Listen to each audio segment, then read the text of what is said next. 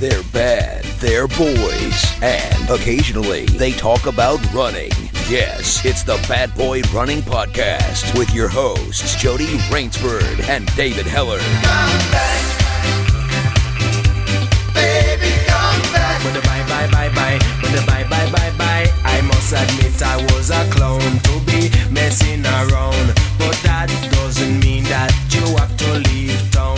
Bye bye bye bye bye. Bye bye bye. Hey, how you doing? I'm all right, thank you. How are you, David Hellard? I'm good, Jed. Did you did you take a bite of your food just at the very first word? Thing I heard, sure. it wasn't. I have been. I have been eating my bagel, um, but no, I didn't. No, not the point. I'm not eating while we're doing it. This isn't a. This isn't a, a Colin McCourt interview. Okay, okay, that's good. That's good. Well, um, we'll do better. JD's in a hotel, so there's a bit of background noise. You know why? You know why? But um, how how have things been? How's the 5K training plan going? Um, I just everything goes so well until it doesn't. Like you have like some really really good training weeks, and then something gets in the way, which is usually work that like derails it all, and you find yourself just all your time's dedicated to work Yeah. and you just and you just can't you just can't fit it in. You can't fit in the stuff you all the stuff you do before. I had like an in- incredible couple of weeks of training. A whole whole two weeks. no, no, no. I mean, like every you know, when when no, until you no, I like everything was going like right. I was like hitting all of the all of the stuff that I needed to do each for for, for that couple of weeks. Yeah. Um, and you're actually seeing kind of improvements, and it was and I was starting to feel really strong, and actually thinking, you know, I'm really on track here. Whereas before, because before.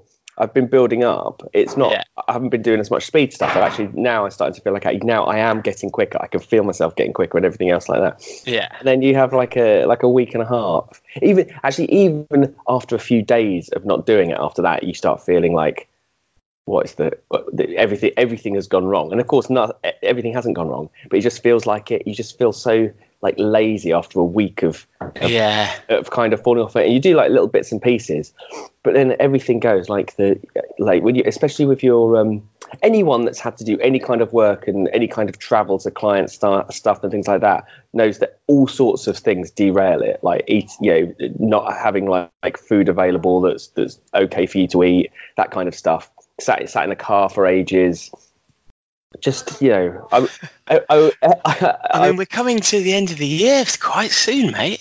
yeah yeah no I, why I, i'm not worried Well, uh, isn't, I can't remember. Isn't the terms of the bet you've got to break 22 by the end of the year? I got to break 20 by the end of the year. Well, I mean, 20 is the ultimate 5k time for you. Yeah. Um, and you're not worried still, or even of 20? I'm not worried, man. I'm not worried. Really? No, why would I be worried? Because you're completely useless at putting in a good training block. I'm. I, the thing is, I, I do have to weigh things up. So, and I think most people, um, uh, who anyone else that's run a business, um, that the the pain of not being able to pay your staff is higher than the pain of Of an Iron Man tattoo. of an Iron Man tattoo. oh, I don't know when you when you put it like that. Maybe the staff can go with that. I mean, staff bit. come and go. We've all had staff. We will have staff, but Iron Man tattoo is twattish for life. Well, maybe maybe I maybe I, I, I put it like this. I, I say to them, okay, you're all the reason why um, my training is uh, is is being scuppered in some areas. So if I get a tattoo, you're all getting the tattoo as well. Oh, I mean, there must be. There's probably something in the contract that is, and other, other duties that may befall you that you could use that legally they have to do it. I'm sure you're allowed to brand your staff. I'm sure that's still allowed, isn't it? You're allowed to. I mean, it wouldn't surprise me if Iron Man actually did do that. oh my god, you can imagine. I bet. I bet. What we're going to say? We're gonna do, you you want to talk about drugs, don't you? Well, that's the thing. There's Iron Man. It's all kicking off this week. I mean, Andy Palmer's been pacing the group about. Firstly, yeah, as you say, there's there's the cheats. We get onto that, but Iron Man, tr- the World Triathlon have made an audacious bid to try and buy Iron Man, the brand, which is a, I didn't even realise that the brand was now in kind of private ownership and not actually owned by the people that set it up. But apparently, it's No, apparently it's owned by a a Chinese company now. Um, Everything's owned by a Chinese company now. yeah, that's true. Even this podcast, probably. Please, please buy us. yeah, I mean, come on, guys, you buy everything. This is God, please buy us. this won't even this won't even be a rounding number on your like poorest accountant's sheet. But No. um, but yeah, they they basically have said that they they've made some offers in which they were thinking of IPOing, they didn't, um, and so It's funny that it's called IPO. is very close to EPO, isn't it? That's the thing. it They- they, they, they thought they'd EPO, and now they're going to IPO. On it, so basically, uh, the Wanda Sports Group that is a Chinese, it, it, it calls it a mega conglomerate. I mean, we're a mega podcast, so I know how those uh, those hyperlatives really, really do um, do help with the descriptions. Um, they had a, a bad IPO, kind of a of flop, and so the the thinking was that they might try and offload one of their crown of the jewels, uh, crown of the jewels, um, Iron Man, and so I mean it would. I know we obviously mock Iron Man tattoos um, and have almost created a a division amongst runners and I and, and Iron Ironman athletes, but this is something that actually would be quite interesting because something that I mean Ironman is is such a iconic brand that also is so adamantly against integration in triathletes. It's like you're an Ironman, you're not Yeah. a triathlete. Yeah. And so to have it fall under the triathlon remit actually could be quite interesting because it might then change. You know, Olympic triathlon. You know, would will that stay the the centerpiece of the Olympics, or would an Ironman suddenly then just be this generic phrase that it might be that the Ironman goes to the Olympics? It, it wouldn't do it as a brand, but under triathlon, it might do. It might change slightly. Um, Yeah. And would it would it actually lose its kind of elitism? And it's I think the thing that frustrates us about it, the thing that we don't like, is is just how much it's how aggressively it's branded by everyone as no, I'm an Ironman versus yeah, I've done a longer triathlon. and uh, and actually, you know, in an ultra, if, if you've done a, an ultra, people are proud, which is fine. Um, but it's not. I am an ultra runner. It's just yeah, I, I ultra run. I also run. I've done 5Ks, marathons, ultras, and so it'll be But, there- but actually. the important thing is that with that, there's not someone enforcing the ultra runner status. That's the thing with the Ironman, isn't it? That's the thing. Like, yeah, you need to be. You know, eh, this is how. Even even internally, this is this is how, the only time you're allowed to get an Ironman tattoo. This is what an Ironman tattoo represents. You're just like, what? You're creating rules where there are none. Mm. Yeah, you're creating division based on people wanting to tell other people It's all. that It's they're so, amazing and better than it's so rules based. Like the amount of rules. I mean, what are the rules in an ultra? For Don't- most ultras, Don't eat all of the aid station food. That's it. Be sick in bushes, not on the course. yeah. Not even that. That's not even. That's Yeah, it's not the rule to be. yeah. Yeah. that, just look look look carefully at roads. That kind of thing. That's you know. It's it's so. Be considerate of dog walkers. Well, no, I don't even think that's true either. Yeah, true. But um, so so yeah, not only that, but then similar time, um, it's been announced that yeah, they they've actually increased the number of people banned for age uh, age group doping. So they've got they've had three people who've been banned this year, and these are random drug tests. I, I don't know what percentage of people that did the Ironman World Champs were tested. I, I don't think it's a crazy high percent. So you've got to wonder if three of the few that they tested were positive, Mm. then how many of them are out there are actually are actually testing? I know that's the thing, isn't it? Because they um they do it when you're queuing for registration. I, I think I was reading this. They do it when you're queuing for registration. Um, so there's no way of, of, of kind of getting around it. It really is totally random um, and, and and sudden when it happens. And I think like two of them two of them ran it, and then the other one didn't even didn't even compete, did they? They obviously knew what Yeah. was coming. Well, the And that, that's what surprised me is that so for example uh, Flavia who was banned she came 46th out of 81 which to me it, it just doesn't seem worth it, does it?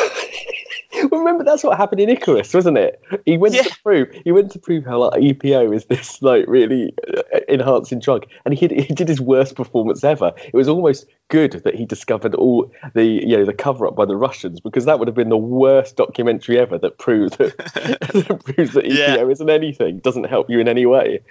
and and maybe it was to to qualify for the worlds they needed the dr- drugs to get there but um, I mean, what I do like about it is see, there's three of them. There's Flavia, and there's Pablo, and there's Eduardo. Flavia and Pablo were done for anabolic steroids. Eduardo, steroids, EPO, Sarah, don't know what that is, and then it says and more. Dot dot dot. And he's basically thought, well, I'm going to drugs cheat, might as well do them all. I mean, if I'm going to get caught, I'm going to get caught. So in for a penny, in for every drug I've heard of and never heard of. I love that. I love that approach. He's just like, oh, just yeah. Well, let's have the full stack, baby. I'm not gonna, because what? Yeah, what is the point? Your blood isn't gonna like go. Uh, they're not gonna go. Oh, you only took a little bit rather than. If I'm gonna get banned, I'm gonna get banned. Let's go out in style. I mean, if you're going to get tiny balls, you might as well get tiny hairy balls. but um, I This, mean, is, really- this is really actually this whole this whole start of an episode can be about cheating. There is so much cheating related stuff I've got to talk about as Oh. well. Oh well. Firstly, do you want me to try and get Edward? So Pablo had come second previously, Right. which in in his age category, which you think I can understand what the desire to come top three Yeah. more than I can understand being what, 40th out of 80. So, Yeah. um, do you want me to try and get Pablo or Eduardo, the guy who just took it all, just because I want to I want to hear like how he does it all and Uh, I want. should I- get him on the potty? I would, I would love to have them on the poddy, but oh, I think you, uh, you have a conversation with them first because I want them to be like a completely remorseless and hilarious. That's what. But I don't think that's going to happen. I I know. I'm him to be shooting up during the podcast. yeah, good. You want something special? You want something special? You know, just like a proper like you know gangster type uh, type individual. He's just going, yeah, I took this, I took that, took whatever I want. and the, the, th- the interesting thing is that we there's a four year ban from competition. Um, and actually, having spoken to people in, in ultra running, I'm sure they'll just go off and do ultras and no one will realise they're banned from sports, or they do cycling and no one will realise they're banned because people don't really share that information very well. But the people talk about someone like Warren Gatlin who has had two, three GBS tests, Yeah. or, or people who were who were banned and who come back and compete, and they're like, it's not it's not long enough, four years, because they can still have a career, they can still have the benefits, and actually they can go away for three and a half seasons and just become a monster who then comes back and tests clean. Um, but with age group racing, four years is nothing because actually you're always going to be raced at these to be able to race at this competition and so you'll just come back in in four years eight years ten years 20 30 years time and you know the youngest person is is 45 they might want to be racing when they're 65 so it does change for age groupers. I think they need to look at how long is actually a a fair ban because you might be someone who's in a, a who's four years older than these people, and you wouldn't have raced them for the next four years anyway, because you're in the next category. So actually, it makes no difference to you that they've cheated and they've been banned. You're going to meet them in four years' time anyway, after their banning, when they've probably gone to town on all these drugs. and so, if anything, they're going to come back far better against you because of this decision. I love the I love the way that we think that these um, these athletes think like us.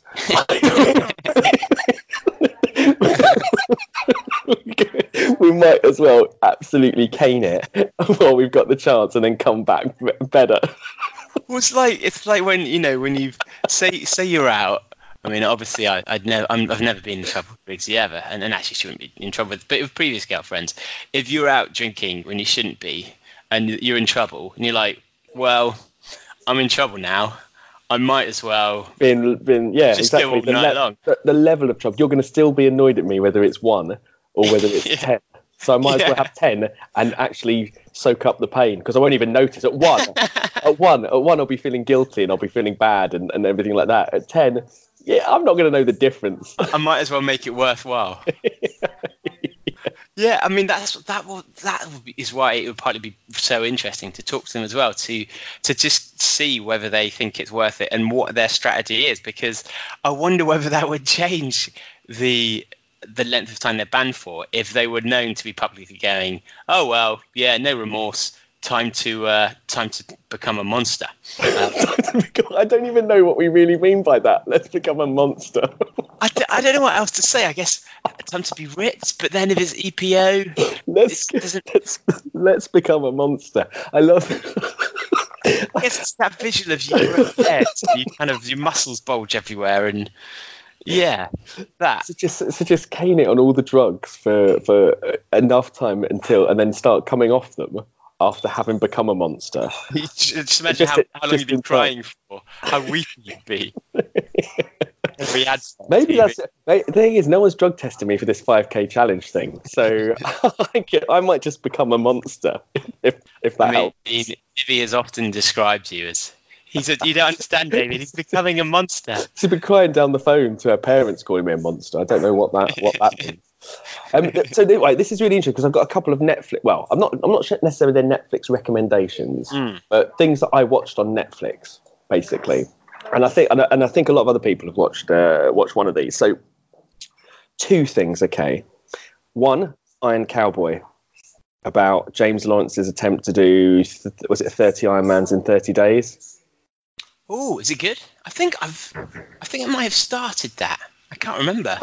Right. Definitely heard of it before. So when you hear about this challenge, you hear about this idea 30 Ironmans in 30 days, you know, your initial reaction is, well, wow, that's impressive. And and that is impressive. That's But- very impressive, actually. Okay. That's Right. No, but this right. So you watch it, and you actually realise that, that you know this is this is his challenge and the way he approached it is everything that's kind of wrong about this whole culture at the moment of I'm going to do a challenge and to hell with you know really thinking about it or planning it properly or um, uh, working out exactly what I'm you know what we're going to. Where are you? Oh, sorry. I was just sat. I was just sat on my back. I'm still here. Still here. I was just like, just in another standing position. I forgot you could see me.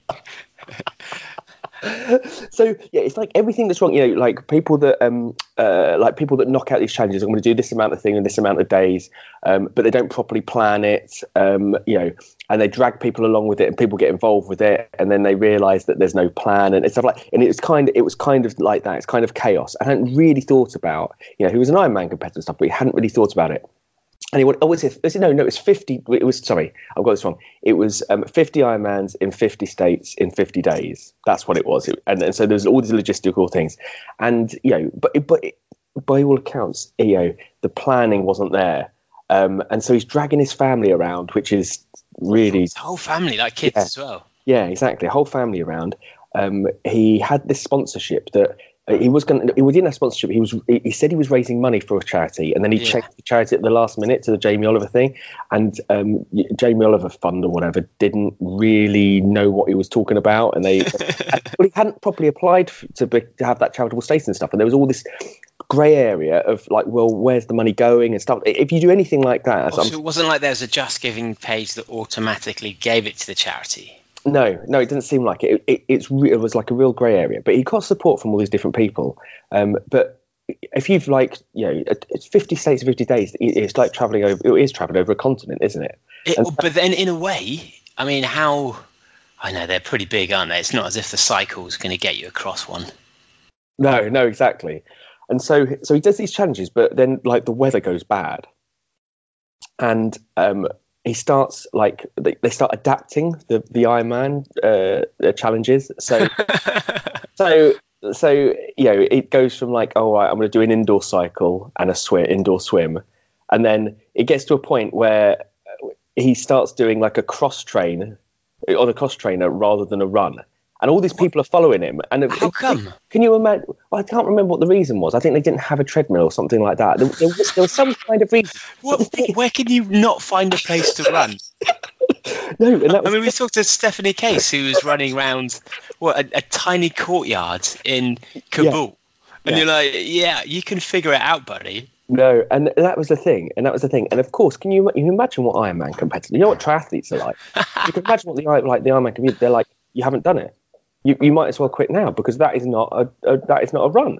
You've you've gone on a tread. You've gone on a um. Here it's, it's bad enough it's like a treadmill, but Yeah. you know you've gone on a um a cross trainer, which is a like fundamentally different thing because it, it's all obviously much easier on a cross trainer than it is on a thing.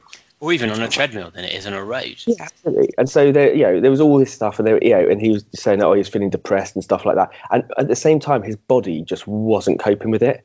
And so um, they made the decision to start putting him on a um, on a drip, um, you know, in order to, to help him, um, you know, because he, he just wasn't recovering in time. And so they were sharing. all- I mean, it's just like there's such naivety Was this about, while he was on the like, yeah, while while he he was on the cross train? He still had the drip in. no, no, he, they would have him on a bike with all of this, they were, and they were sharing this on social media so people could see, and like people commenting, oh, he, they've actually shared a picture of him like doping while, while competing, and so it was just this like massive, like it blew up massively. Um, because people just go, what you know, what? Firstly, you're dope. So how? What does that say about the sport? Yeah. And what does that say about you know the challenge that you're doing and how ridiculous it is? And and are you really doing it if you're doping? Well, you know, um, and, and, you know, in all fairness to him, you know, the, the doctor said like he just wouldn't be do- he wouldn't be able to carry on if he was doing it, and so. Uh, you know, it, it was either this or nothing, and so you know, and it carries on, it carries on, and you know, the, the way that the narrative plays out in the end. So it, it, it kind of has a happy ending, in the sense. Yeah. So obviously, everyone knows that he did it and everything like that, and you know, but he got to like you know one of those things where he got to like you know day forty and stuff, and he you know, I think it was his target was like fifty grand, and he raised about three grand or something. Like no. there was all sorts of stuff, and people, you know, because he'd done it, he he, he, he kind of got to this rock bottom point. Everyone's against it, you know, and he does that typical, you know, people start giving him resources, starts raising money, starts getting a lot more coverage and stuff towards the end. But, but yeah, but it was just, it was completely like the, whole thing was like chaotic, and it was just that it was, it just reminded me of you know, the amount of um, times that back when I was when I was uh, like writing for Men's Running, I'd interview people who were doing like challenges like that, and they just they weren't organised in any way. They were just like off the back of their thing, they just do it, and you just you know you could tell that they were cutting corners and and all sorts of stuff. So is, it, is he claiming it then? So I don't know. The th- right, so the interesting thing was that um, actually the um, uh, the the authority, whoever responsible for Ironman or triathlon or whatever, uh, I can't remember what they're called, um, the the cheat association or something. They they changed the rules on that about that you you are allowed to have um, uh, like saline. Uh, I think a saline. I, can't remember exactly. I think it was a saline drip or something. Yeah. Um, so you are allowed to have that, and that wouldn't.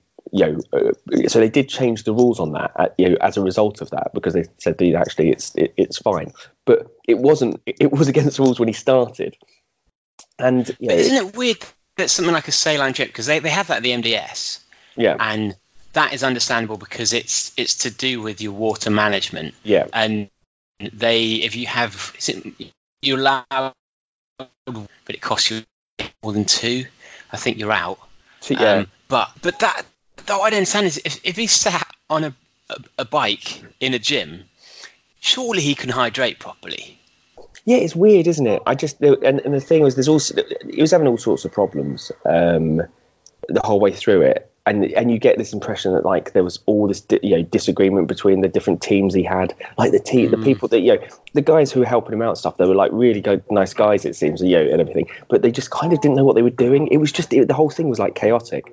Which is so so like so that's Iron Cowboy, okay, and so Yeah. you know, it, and it does kind of have a happy ending and stuff. do you Um, think that happy ending's true or do you think that's a netflix happy ending I think that I do think it's. I think it's probably not as um, not as I, not as. I think he might be put off doing it again in the future. Because the thing is, the very like, the whole community. If you if you set yourself up as like a doing doing like Ironman and stuff like that, j- look at the community you're going to have. You know, Mm. stuff like that. yeah It's they're like- probably not they're not going to be forgiving are they No, it's like it's like how we feel about CFTB. You know, he goes against everything that's that Bad Boy Running stand for. But because he's so good, we allow him. Because he wins, we allow we allow him. But as soon as he starts losing, he's going to be thrown under the bus. And Well, that as soon as he starts losing, he'll start drinking. I think. was oh yeah, that's it. Okay. Yeah, and it'll be that- okay.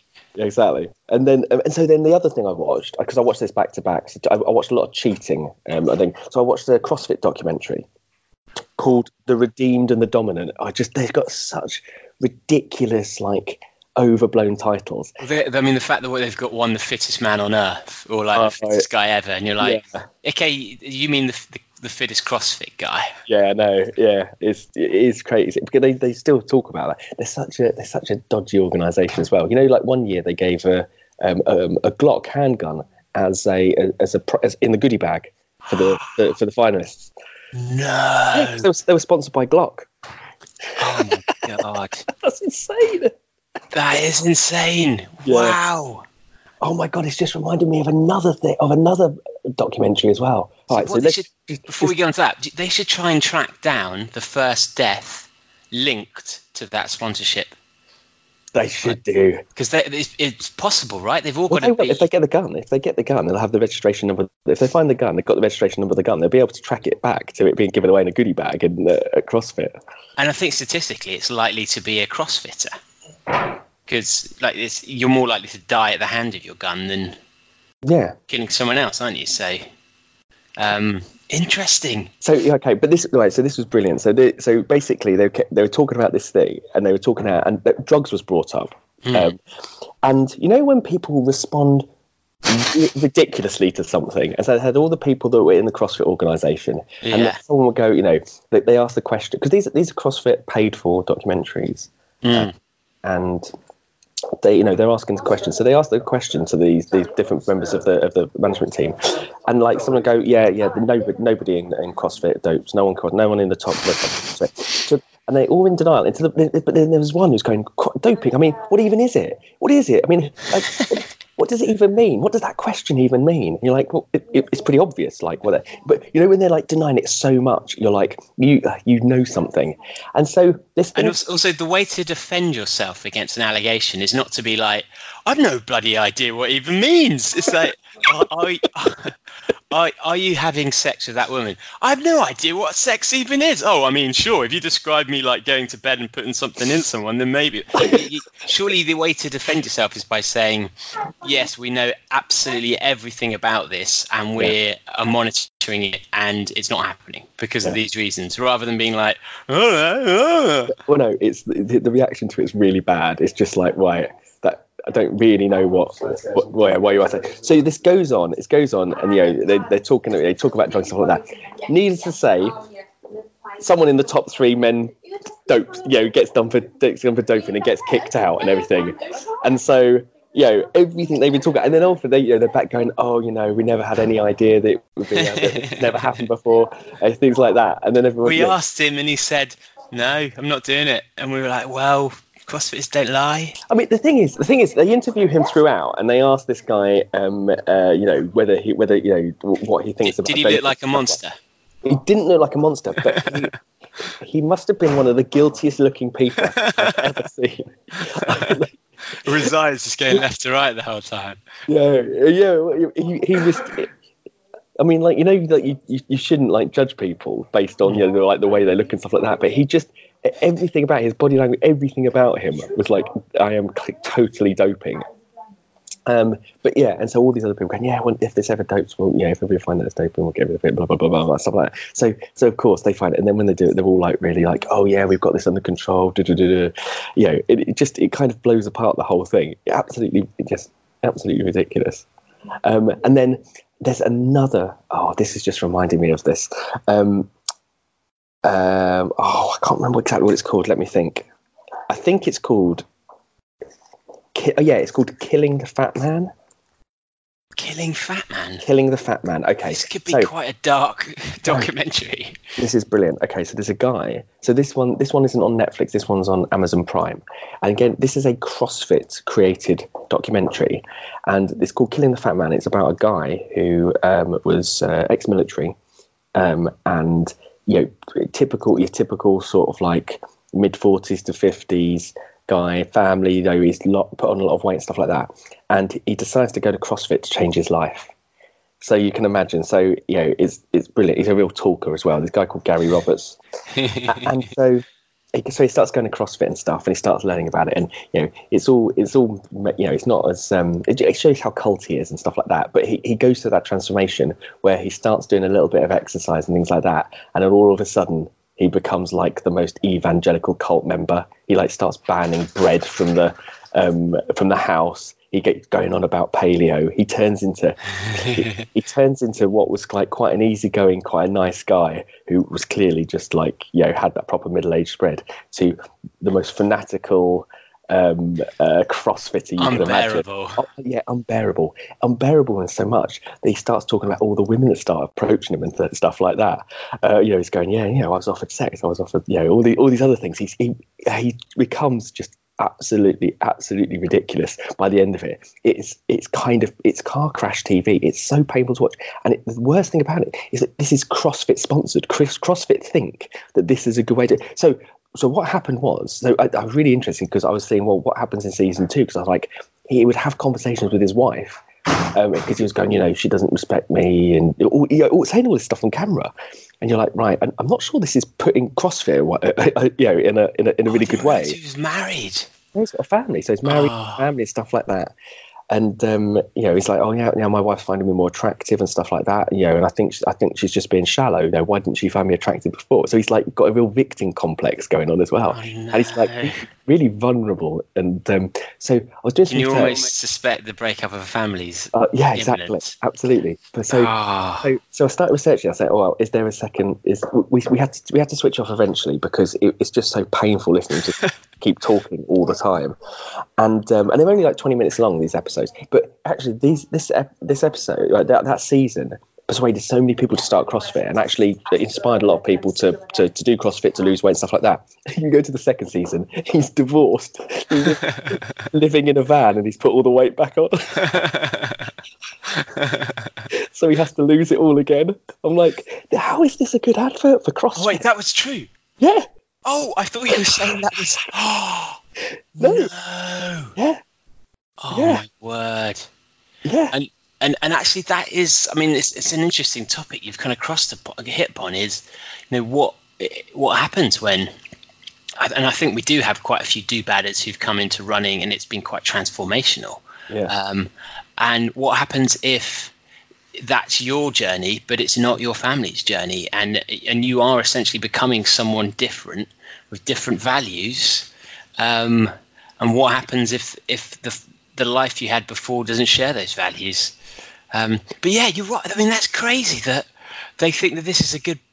But then well, well no, it, it, you know, so the, the, original one, okay, you could kind of understand, kind of understand it, but it's just they picked someone. I don't know how they picked him. I mean, he's a real talker, and and it, actually his journey, I think, is very very similar to a lot of a lot of people's in the sense that you know when you become excited about something, you do start seeing the changes, and you start losing the weight, then it's exciting, and you become fanatical about it. So in many ways, it's probably the journey that a lot of people mm. a lot of people take and so and that's I think that that was the thing that was quite inspiring because it, it is inspiring to see him lose weight and see him become stronger and, and everything else and the difference between the start and, and the finish. I mean, he got a lot more support than you'd normally get from a traditional CrossFit. I mean, mm. pretty much had one-on-one support. We were watching it, and I was going to Libby yeah, that's not like that a normal CrossFit. You'd never have that. Oh, was, was Libby giving you looks of why aren't you ripped like that? yeah, she's like, when are you gonna when are you gonna divorce me so I can end this terror? Why are you looking at Vans?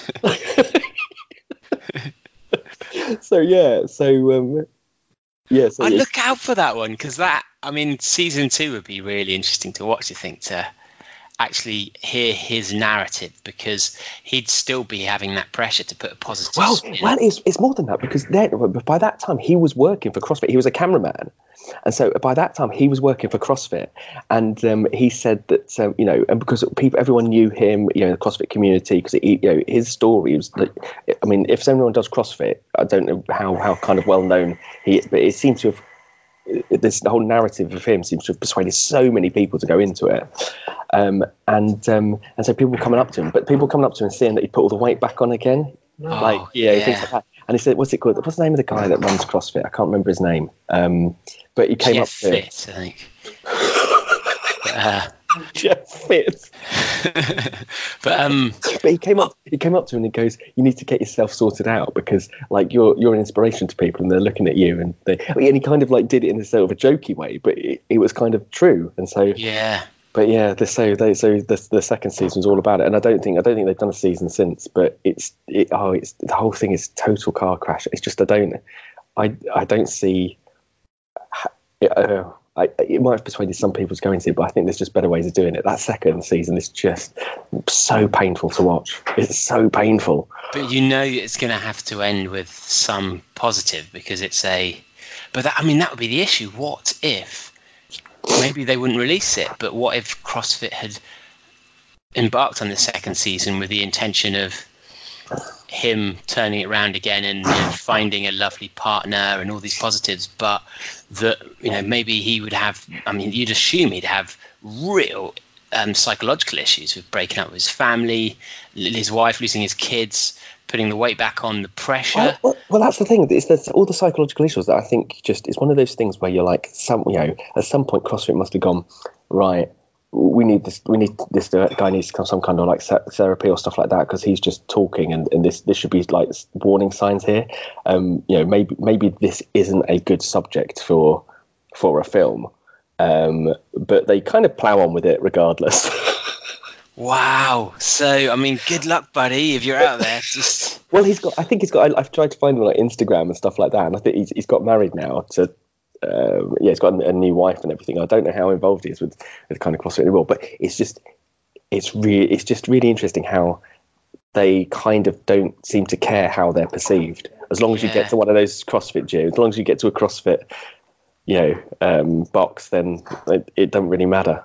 I mean, the nice the, the, the nice thing would be if if it was just a TV show that they suggested, then then once it started, they couldn't stop because that potentially could be what's happened. But you can't imagine CrossFit would free up that control to No. an independent p- production company. But um, but it does it does both of those.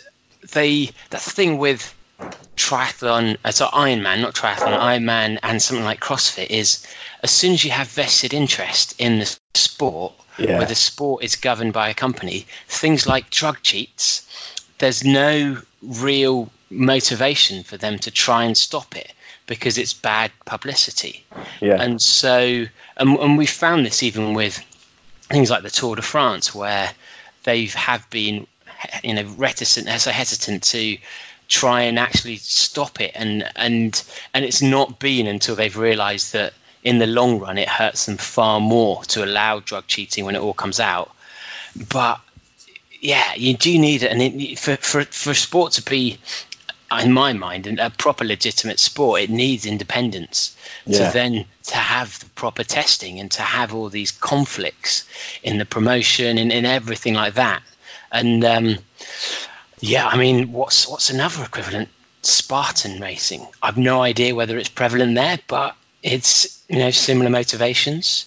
Um, things like toughest mudder, world's toughest mudder. You've you've got to wonder whether organisations that don't say we want an independent body that we um, have no influence over to actually be in charge of our drug testing is whether you know how stringent it is.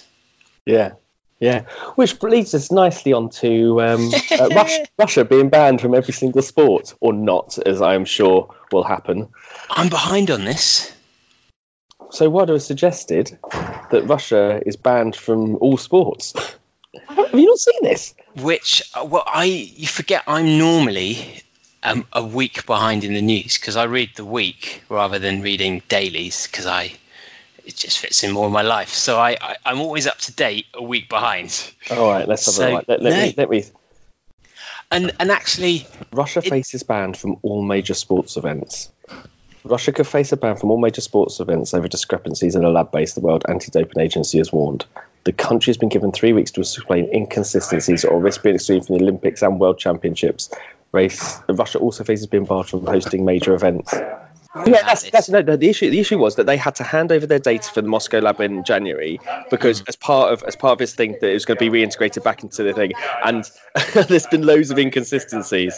Um, so, and, and basically, so that that's part of it, and so you know, they, I mean, they just it, it so rather than coming clean and saying we're going to be honest with you, yeah, we've been cheating loads. They've been trying to hide it still. Yeah, yeah. So essentially, yeah. So all part of the thing. I think they made made it conditioned, didn't they? That you know that you're going to be mm. you're going to be you, you, you can come back, but you've got to actually open it up. And it sounds like that they haven't done. There's a lot of this. Yeah, it's more nuanced than that. And of of course they can't come clean because, as you know, we saw in Icarus, it essentially is going to taint the whole political structure of Russia. Yeah. And for you know, how demeaning would it be for Putin if all Russian athletes, and this is conjecture, but say all Russian athletes who've ever commit, uh, competed in the Olympics since the beginning of the data are shown to be on drugs and are banned, and therefore every single medal is then handed back. I mean, and that reflects on everyone in on everyone in political system because people know that the structures are there and they're based on decisions made on high. And so those are the types of things that actually could change the politics of a country. Yeah. And how can you claim to be you can't claim that you're not a corrupt organized country and that this isn't happening elsewhere if it's so prevalent in a sport that your leaders have been denying and have been lying about. It's essentially saying yeah, we're all corrupt in everything. We've been lying to all of the public. And it's very hard to then twist that in your newspapers to be like, oh, the West and all they're saying we're drug cheats and we're not, because it's based on data and it's and it's so it's going to be really interesting to see how it plays out because the the forces on both sides, and you've got to wonder whether this is kind of led because Seb Coe's come under criticism criticism in the past for not being harsher on them. Um, and, and we've, got, to wonder how this is going to pan out because you can't see. Well, I can see World Athletics and, and WADA backing down before Russia did, before Russia come clean. Oh yeah, oh yeah, and that's the thing. So the fundamental thing is that even though that they can come to these conclusions and they can they can think, can they actually ban them from specific events? So things like the Olympics and um, World Cup. Well, thank goodness the IOC and FIFA aren't completely commercially driven organisations who who fundamentally like rely on Russia's involvement. Yeah, and it's like and, Eurovision. It's like Eurovision kicking out the UK. It's not going to happen.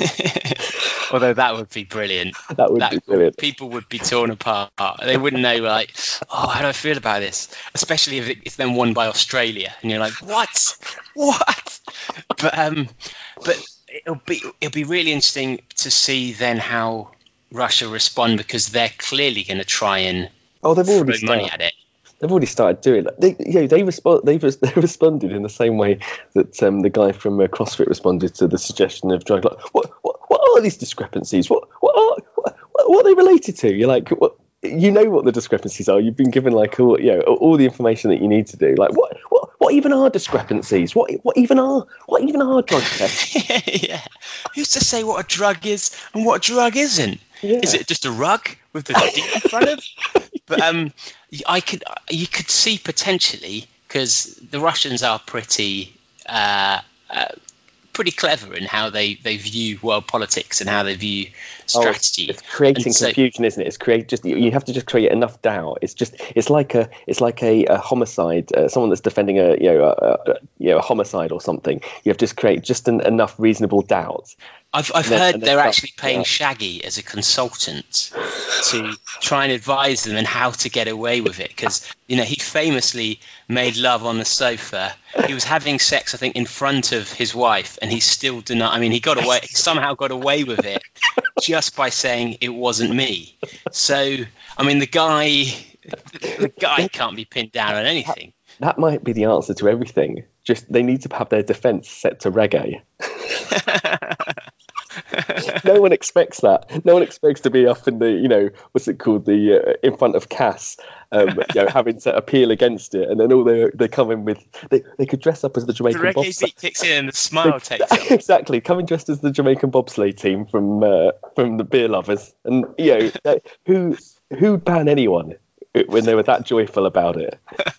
But the yeah, I could I could see a situation where Russia decide that actually they need to muddy the water, and they then start to hack things like the um, what is it, Salazar's Salazar's lab, and they'll send in people over to Kenya and try and because if they can show that Yeah. all other countries are doping, and actually in a way that's probably an easier way of getting out of it, not to deny the facts, but to create so much cloudy, muddy water, and and say they suddenly turn out and go, well, in, here's the facts on Mo Farah, here's the facts on Yeah. Ineos, here's the facts on Team Sky, here's the facts on the Kenyans, here's the facts on the Ethiopians, here's the facts on um, CFTB. CFTV. He um, has been or- drinking. or Nadal, and, and I'm not saying any of these teams or people are necessarily doping, but it wouldn't surprise me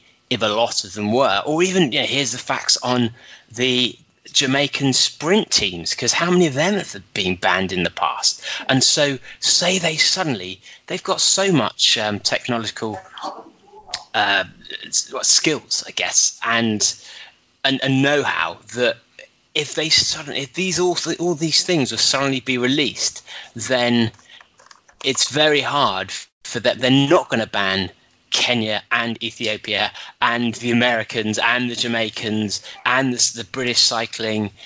But They're not going to ban all of them, and so suddenly that's a, a far better argument for them to be like, "Well, everyone's cheating. Why are we being treated differently?" Than to actually having to justify something that's in, know, unjustifiable. Yeah, absolutely. Yeah, that's it. It's just that that's kind of like the Russian way of doing things now. That's the you create you create enough um, Create enough chaos. chaos. That's it, and then let everyone else sort it out, and then just kind of like slip backwards into the into the hedge and just Yeah. Yeah, yeah, exactly. Yeah. It's like look over there. There's a bear. Up. that's kind of that's kind of our approach as well. Um, Well, trying to segue from that, actually, we're going from probably what is one of the, the one of the most muddied, un, unprofessional, and just just horrible situations in sport to what I see as possibly one of the purest races out there. That's quite a good segue, right? that's nice. That's nice. and and I genuinely mean that because um, there's very few races where you are just left with a compass and a kit bag for the whole weekend, and then all hell breaks loose just because of who you are, rather than because of the organisation. So, on with the show, Nick.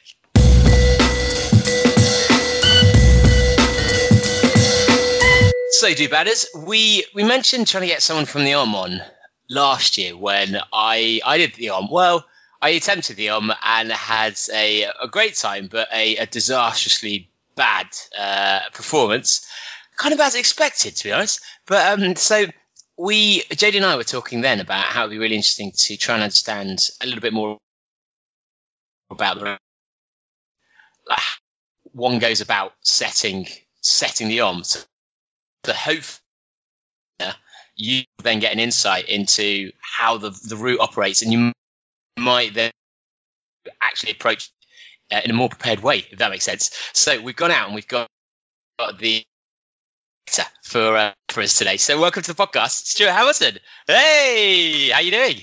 I'm very well, thank you, and thank you for having me on, David. my pleasure. Do you want to before we go into kind of your role and, and how you how it all, it all works on race day and, and planning it do you want to give us a bit of a a- an overview of, of what the OMM is and kind of where it's come from and and, and, and, and what it entails. Yeah, um, the OMM started life as a uh, a brainchild of a group of friends who'd been up in the hills for the day, uh, come down from the mountain, uh, and were discussing which were the most important skill sets to have. Uh, and as conversations invariably do in the pub, turning to uh, a little element of competition about who was therefore the best at that. Uh, and the guys couldn't therefore couldn't collectively decide uh, which was the single most important element, uh, whether that was um, endurance, fitness, um, navigation, kit selection, um, teamwork, uh, a whole raft of things, and uh, clearly, as you you probably found out last year, a sense of humour. Um, and so the, this event was born back in 1968. It was first held in uh, Newco, North Yorkshire. Uh, had 168 teams on it. Um, and the format of the event has remained the same ever since. I mean, that's pretty good for a, for a first event to get 168 teams. Yeah, there was an article published in, uh, in a magazine at the time called The Climber.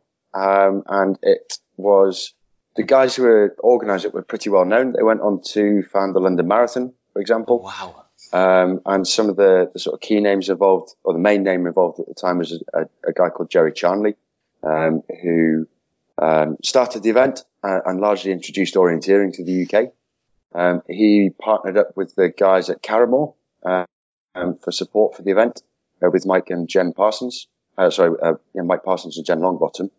Um, and the there's some of the notable guys over the years who've been involved with people like Chris Brasher, uh, who've recently come back from the Olympics, um, uh, and founded Brasher Boots, and, and Paddy Buckley, and, and, and, various other names across the sort of UK outdoor industry that are fairly well recognised. And if you were to describe then for we, I mean, we've, we've done a couple of episodes about the OMM already, but if you were to describe what it actually is for someone who's who's never heard of it before, how would you describe the race? a certain percentage of competitors there to actively compete uh, and looking to, to really place uh, and beat other people. Uh, the vast majority of people are there from a huge variety of different backgrounds um, to uh, test themselves uh, with the aim of finishing their particular course. The sort of age range on the event goes from 16 through to last year mid 70s uh, with people who, uh, some are professional athletes, some people are joining us for the first time. Um, and some, some of those have never even used a compass before. And because, um, so for this, just to fill in a few of the dots, basically it's, it's kind of like orienteering, except that there's two different classes. So one of them, you have to find checkpoints in a set order. Uh, what's that, that course called? Is that fixed? So the linear courses yeah. uh, are comprised of a series of checkpoints uh, that have to be visited in a specified order. The route in between those checkpoints is yours to make, and that's one of the test elements of the event. Is recognizing the fastest way and the most efficient way across the terrain that you've been set your challenge on. Um, the other course option is called score. Um, you're then presented on the start line with a map with a, a series of checkpoints right across the event area. Each of those checkpoints has a points value and you then select which of those checkpoints you think you can go and visit within the time that you have available to you on the mountain. And do you and, think do you think people take the, the is the score seen as the easier of those two, or is there no real difference between the caliber of people and the, the people it appeals to? By nature, the score courses are far easier to complete uh, than a linear course. If you're having a good day, you can elect to go for some further checkpoints. Um, if you're having a bad day, you can just drop your planned route and you can head straight in for the overnight site. Um, one of the things that we do is we never set the overnight campsite more than 10 to 12 kilometres in a direct line from the event centre. So if you can walk uh, 10 kilometres in one day, then you can do an OMM. Well, I think you could walk 10 kilometres and be a, a long way from. I know you can get things like this, and be a long way from. And, even, and actually, that's the thing that I've, I've only done three or four OMMs, and that's the big difference between. We've we've talked about Questars before. Um, we've had adventure races on. I think that's the big difference between the OMM and a lot of other races is that because it's in national parks, you're not really following paths. And you're so used to navigating to roads, to maps, to paths. But actually, the OMM, you're on the side of a mountain or a massive hill, and you could go at any angle in any direction, and there's no real markings. So I think, is, I mean, is that always the case? Uh, largely, it's dictated by the event area that we're using. Um, And just coming back to the score courses, so they, they're the most accessible course to do, and they're certainly the courses that we would recommend anybody joining us for the first time to, to consider. Um, they, by nature of the fact there's so much more uh, route choice in it, uh, and the, that, I would argue that they're actually the hardest courses to uh, win. Um, that said, uh, the elite competition sits on the higher end of the linear courses, uh, where that really is um, uh, is where the, the higher athletes uh, go to compete. And that's because um, because this year I noticed. I mean, it, it depends if you if you get unlucky or not. So, for example, our, our friend Claire and Pete did the the linear course, not last year but the year before, where I, I feigned illness and uh, injury because the weather was so bad. and they spent, I think it was eight hours to not find their third checkpoint. And there's nothing you can do because you can't go on to checkpoint four until you've found checkpoint three. But the trouble with something like the OMM, once you're lost, because there aren't street names necessarily or, or, very obvious things to navigate to, you can just be stuck where you're like, well, I don't know where we are. I don't know where we're going. We can't we can't progress. And is is that common for people? Do you think? Quite often, and that's the big um, the the big factor with the linear courses is that you have to hit each checkpoint. Uh, so there is no flexibility within that course, uh, and that's one of the interesting things about those ones as well. It's a big commitment. Um, the, the the issue with people getting lost is um, how do you then apply rational thought in uh, what can be quite a stressful situation uh, and, and, certainly quite challenging, especially if the visibility is slightly reduced or a little bit tired or maybe having a slightly different point of opinion from your teammate. Um, and it, it, all comes back to just really simple um, uh, little exercises that you can do by just having a look at your surroundings. Um, a hill, a stream, a wall is largely the same as a road sign um, but it's learning to read those features in the same way uh, that you, you would normally in, a, in an urban environment.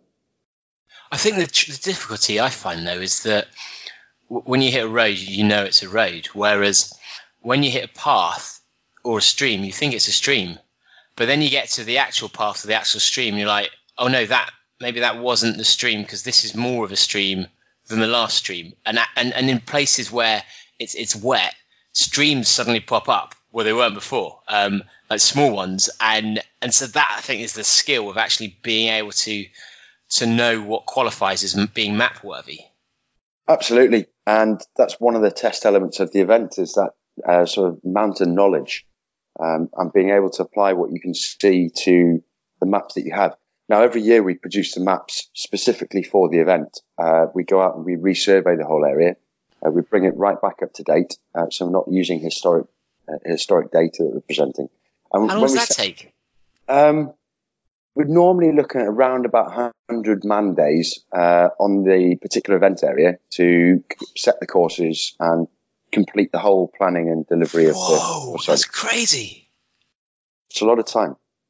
Um, the, and is that is that like spread amongst like is there one person whose sole job is to map everything, or is there a team of you out there, or are you now using drones and things, or? We we have an excellent working relationship with Harveys, who do our maps for us. Um, they work with the aerial survey information uh, and the various other sources of information they have to update the maps.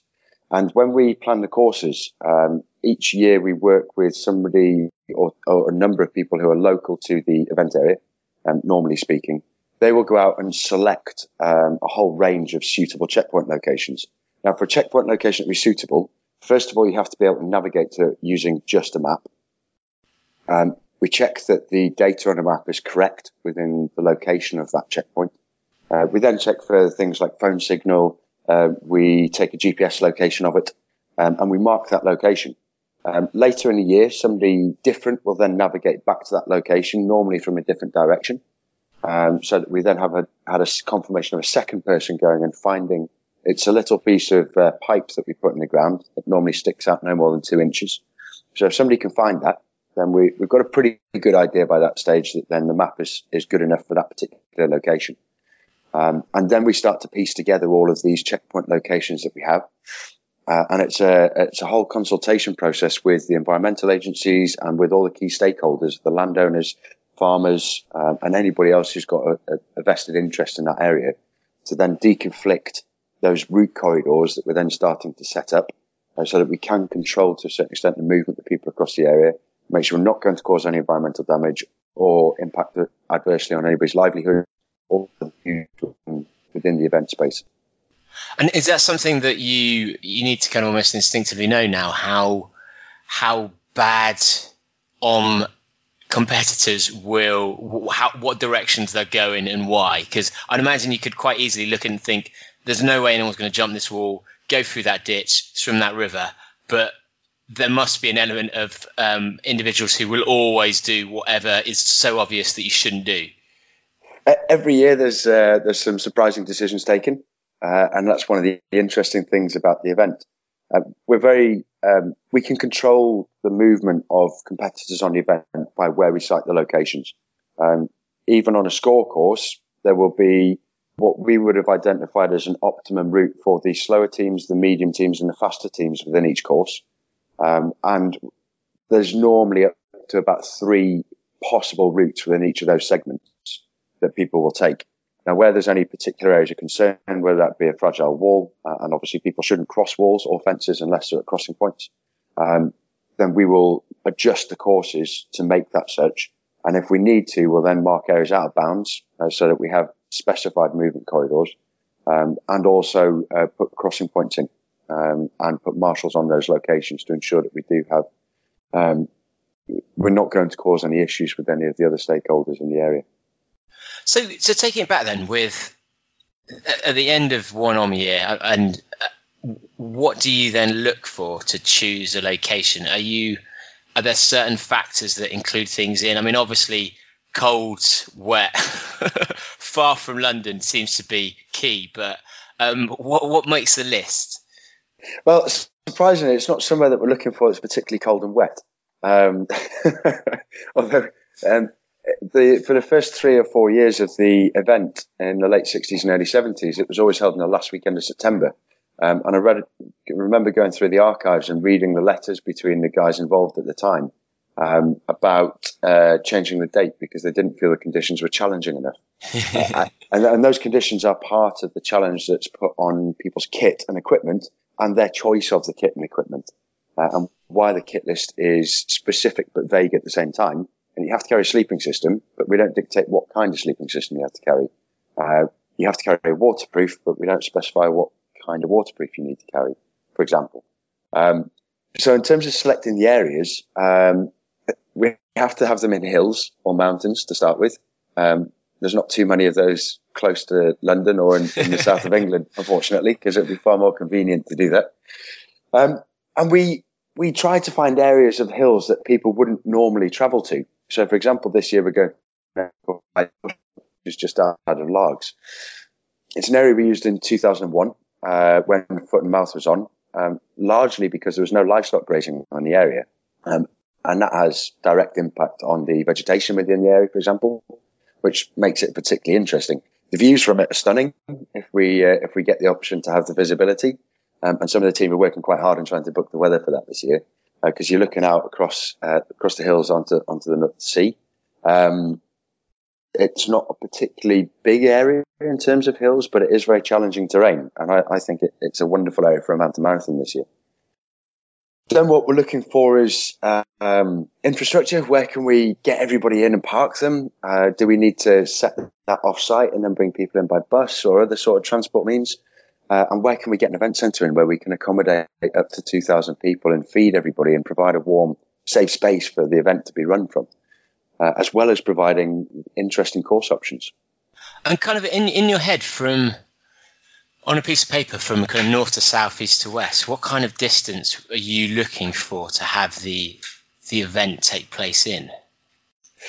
Well, again, that changes from one area to the next. Uh, the planning specifications we've developed over the years for the courses are all based on um, a flat line distance.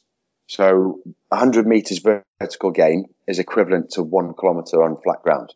Um, so all of the courses are set on a flat distance. Um, and each year, that's why it's, it's very difficult to specify the, the, exact course lengths on the website uh, without giving away where the area is going to be, um, which is why we give the indications on those. Um, so on the areas with the bigger hills, um, you'll cover less distance, but taking more elevation and descent. And the areas with the smaller hills, you'll do slightly longer distances. Caveat that with, um, we have to look at what the vegetation looks like that particular year with the growing season, and then use the historic data that we have on the average speed across the ground of teams on those courses to then try to build together what we think the right course should be for that particular year. So what what what are those speeds in your head of the very best team and the very slowest team? Um, on the elite course, you're looking at up to around about eight kilometres an hour on average. On the slower courses, you're down to, or some of the shorter courses, you're down to around three kilometres an hour. Um, and it varies. The, the weather conditions have a huge part to play in it, as you can testify yourself.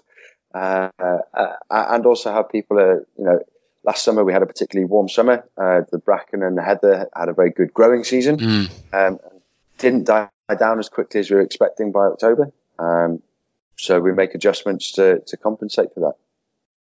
And so when you go out then to lay the course, because what what I found, what we didn't really, because when you when you do the OMM, it kind of takes you the first day to remind yourself of how to do the OMM, um, mm-hmm. because even just doing orienteering is so different because you you're not using paths. But there were these. I was speaking to John who who won it last year, and he was saying that he was always trying to follow sheep tracks, and mm-hmm. he he believed that all of the routes from from point one to two or whatever may, they may be did follow some kind of path, even if it's a, a semi invisible path that's not on the map. I mean, is, is that true? We're not trying to create a really uncomfortable and unenjoyable weekend for people. And what we are looking to do is uh, is provide that space for people to challenge themselves, um, both navigationally uh, in terms of their fitness, their um, their sense of humour, uh, and their equipment, and all the other elements come with it. So some of the legs will be uh, much easier to navigate. Uh, some of them will be slightly more difficult. Um, but we've been across all of those routes and uh, across the, the, team of people that work with me on the hill. Um, we know that there are reasonable routes to get through those areas. You just have to find them. And does that mean, because I remember, for example, quite a bit of it was ankle high or kind of knee high heather mm-hmm. that was actually surprisingly um, cutting to to walk through. And you'd, I mean, we we were pretty bad at our nav. Um, we were getting better by the second day, but we'd often come to a point where we'd think we knew the angle, and but there wasn't an obvious little kind of sheep path. Would it be the case that in your head, if you can climb through stuff, unlike even bracken and you chart you can actually make your own path. That would be an acceptable route to you. Or is it the case that there's always something where you can kind of shimmy on through without having to slice everything up? Normally there's there's always a way through. Um, some people the skill sets sit in different places. Uh, I, my personal um, sort of skill set is I, am much better at going uphill than I'm coming downhill. Um, and so depending on where your strengths are, you can pick your route that to optimize that for, for how you uh, how you perform on the hills. Uh, and that's one of the big challenges is that orienteering is very technical navigation uh, on a much smaller scale. The OMM focuses much more on route selection, so being able to look at a large tract of land, relatively speaking, of a kilometre or several kilometres, and working out should I go round, should I go down and up, um, should I do a little combination of both? Um, and you actually never really know the right answer until you've got to the next checkpoint. Uh, and and so in terms of the, the, say the score, what would you estimate people the top people can day? What are you trying to push them towards? In terms of distance? Yeah. So in, in, in terms of the the elite then and the the people right at the front, what kind of mileage are you are you trying to push them towards, and do you think they should be capable of?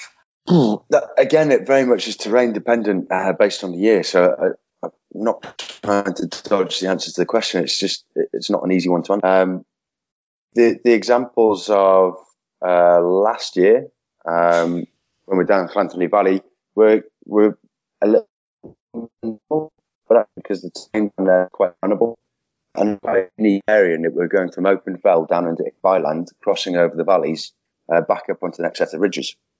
Um, so I think over the weekend, maybe around 140 kilometers or so, maybe covered by the guys on the elite course. I mean, that's not bad, is it? Given the ascent, um, and mm. yeah. So for for the for the listener then, who's who's never done something like this, what would you say would be good training to prepare them to come into this event? Um, running with your kit.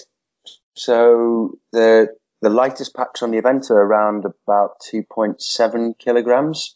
Um, the heaviest packs on the event are upwards on 40 kilograms, depending on what people are choosing to take. Um, so play with your kit, uh, see what it is that's going to work for you and, and what your pack looks like and, and how that fits you. Uh, that's the biggest thing that will annoy you and, and um, detract from your enjoyment of the weekend is if you don't get your pack correctly set up. Uh, and it's quite good fun playing with your kit and tinkering to try and get it right. Um, spend time on the on the hill, um, but it's a it's a relatively low intensity uh, form of exercise, mm. and you're going to be moving nowhere near as fast as you would be on a regular trail run or on a road run.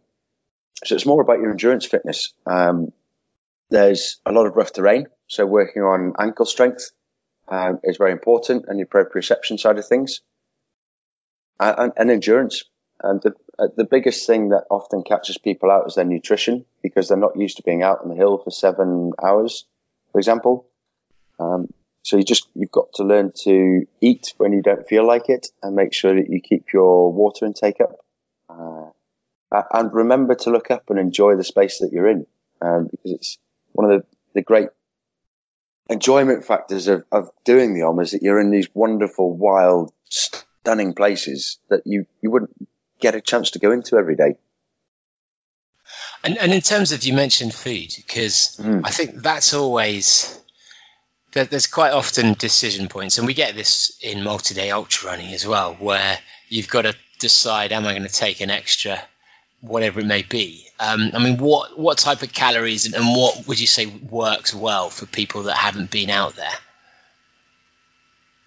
Ooh, I'll answer this from from my personal perspective. I'm looking at around about 6,000 calories a day. Um, and that varies from person to person. Um, water intake will largely be dependent on the temperature. Um, and the areas that we use in the UK, accessible water on them. That's very different in places like Iceland or the Alps or Japan, uh, where the terrain is much better drained, and so you don't always have as much access to water. Um, so I would, on the UK events, I, I uh, carry a, a, small bottle uh, around 500 mils, and then I'll just top up every time we hit a stream or, or whatever else, and, and, just keep going with that. Uh, on the overseas events uh, that we're doing at the moment, I would normally start off with about two litres of water uh, uh, and keep that topped up as we're moving on, in the same way that we do on, on sort of expedition races and adventure races. And I've always found that the hardest bit is just how cold you are at night and in the morning. I mean, it, it took us about a mile and a half for us to be able to feel our feet on the Sunday morning.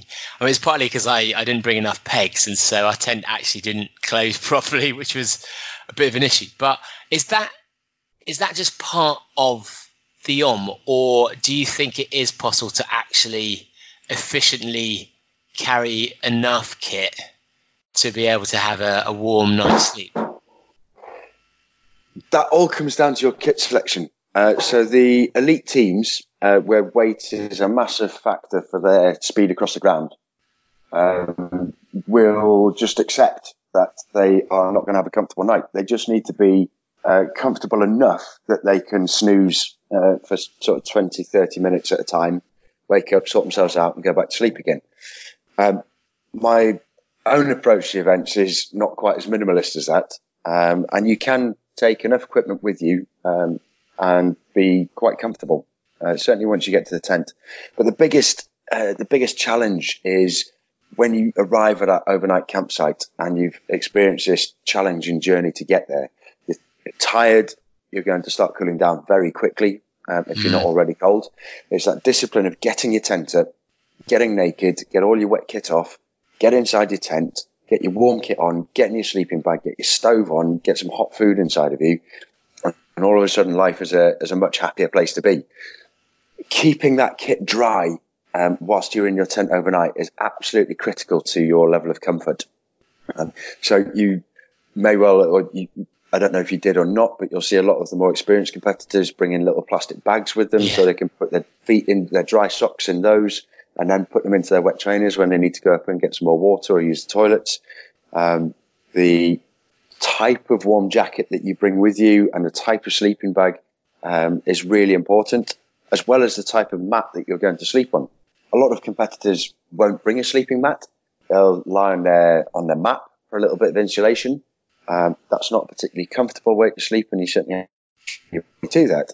Um, other people will bring double inflatable air beds um, and have a very comfortable night, uh, but they'll also have quite a large pack with them. Uh, so it comes down to your choice about how you want to do your weekend and what comfort items you're going to put into your pack.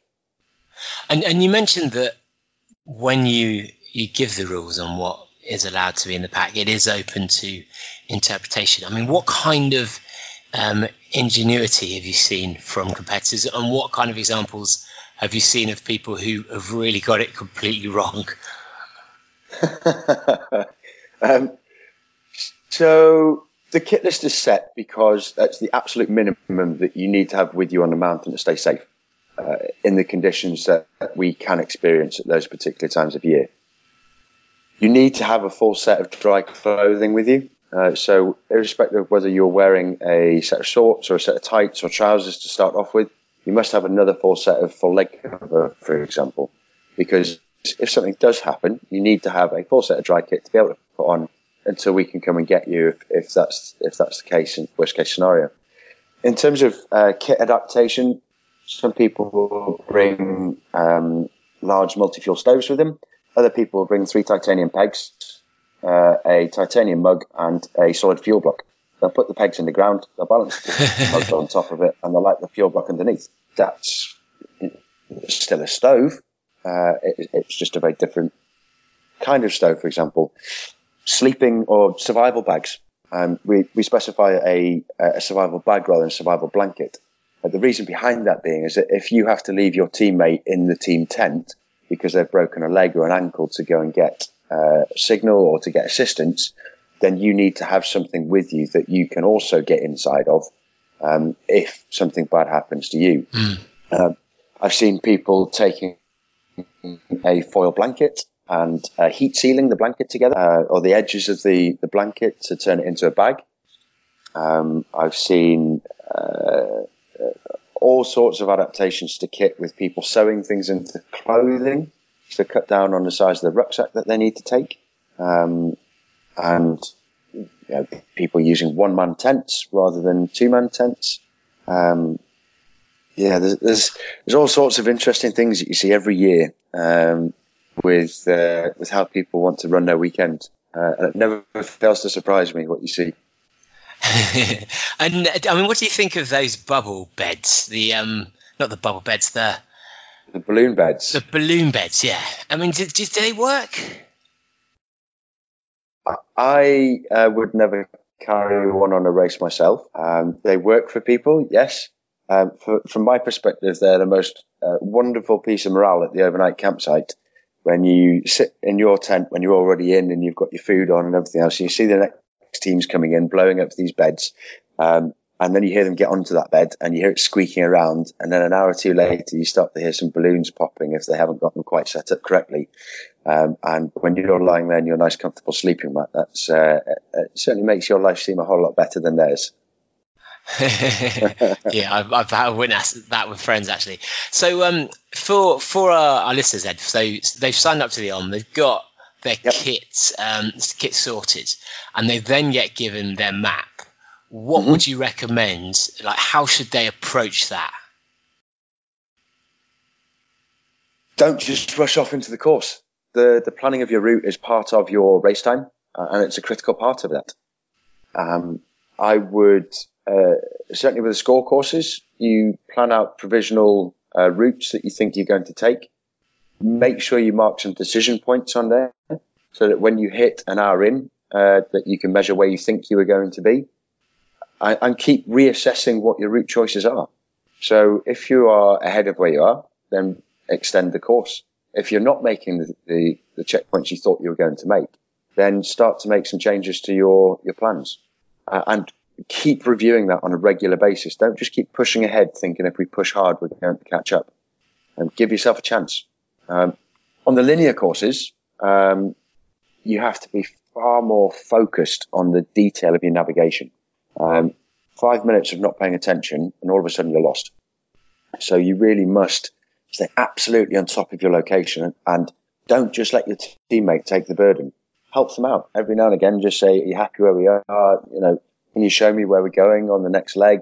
Um, maybe take it in turns to do one leg or the other. Um, and if you if you don't know how to, navigate, um, you know, ask your teammate to explain what they're doing on the way around because that simple act of explaining will also then reinforce what it is that, that they're looking at and what they're doing. Um, so don't leave one element of the of the test up to up to your teammate, even if you don't know how to do it. Ask them what they're doing. And do you find that within the teams there tends to be one person who's always the navigator, or is the more uh, experienced, and or do do you find teams tend to be fairly suited?